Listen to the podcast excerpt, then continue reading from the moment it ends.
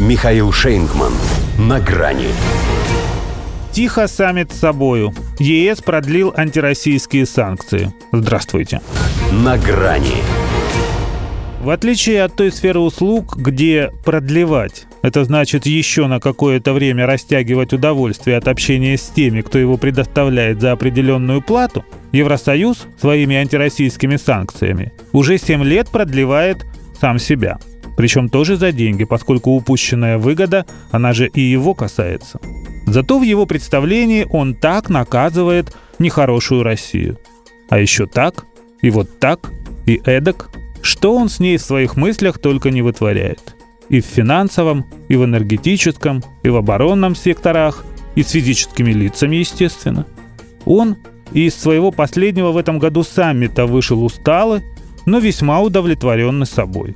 Достиг консенсуса, что, учитывая его зрелый возраст, стрессовое состояние, механическое однообразие действий и непокорность, а где-то уже и непозволительную мягкость некоторых членов, ему все труднее и труднее удается.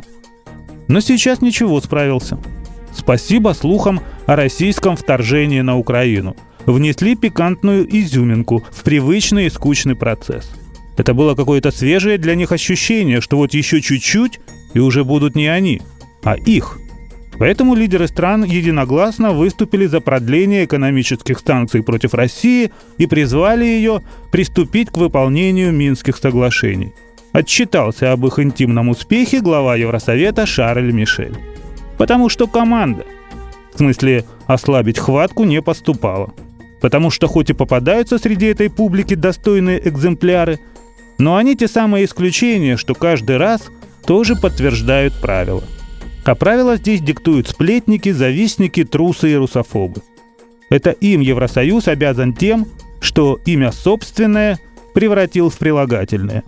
Он, как та дверь фанвизинского Митрофанушки, тоже прилагается к стене, которой Запад, по аналогии с Берлинской, опять отгораживается от России. Хотя США, например, эту дверь ногой открывают. Они и теперь своим волшебным пинком подталкивают ее к очередным открытиям. Блумберг тут выяснил, что Вашингтон добивается от ЕС более активного участия в разработке нового пакета наказаний на случай все того же вторжения, чтобы и Свифт, и Северный поток-два, и основные союзники России, армия и флот, то есть, и друзья Путина. И неважно, если именно такой случай так и не представится. Главное, чтобы было. А применить всегда можно, придумать из-за чего.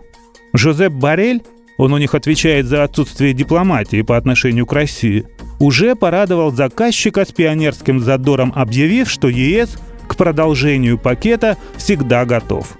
И санкции этих новых у них, как он выразился, полный набор. Иначе говоря, занес Евросоюз руку и сжал ее в кулак, мысленно представляя, что держит там дамоклов меч. Но в кулаке этом зажато лишь то, что они опять будут продлевать. И с чем, видимо, останутся. До свидания. На грани с Михаилом Шейнгманом.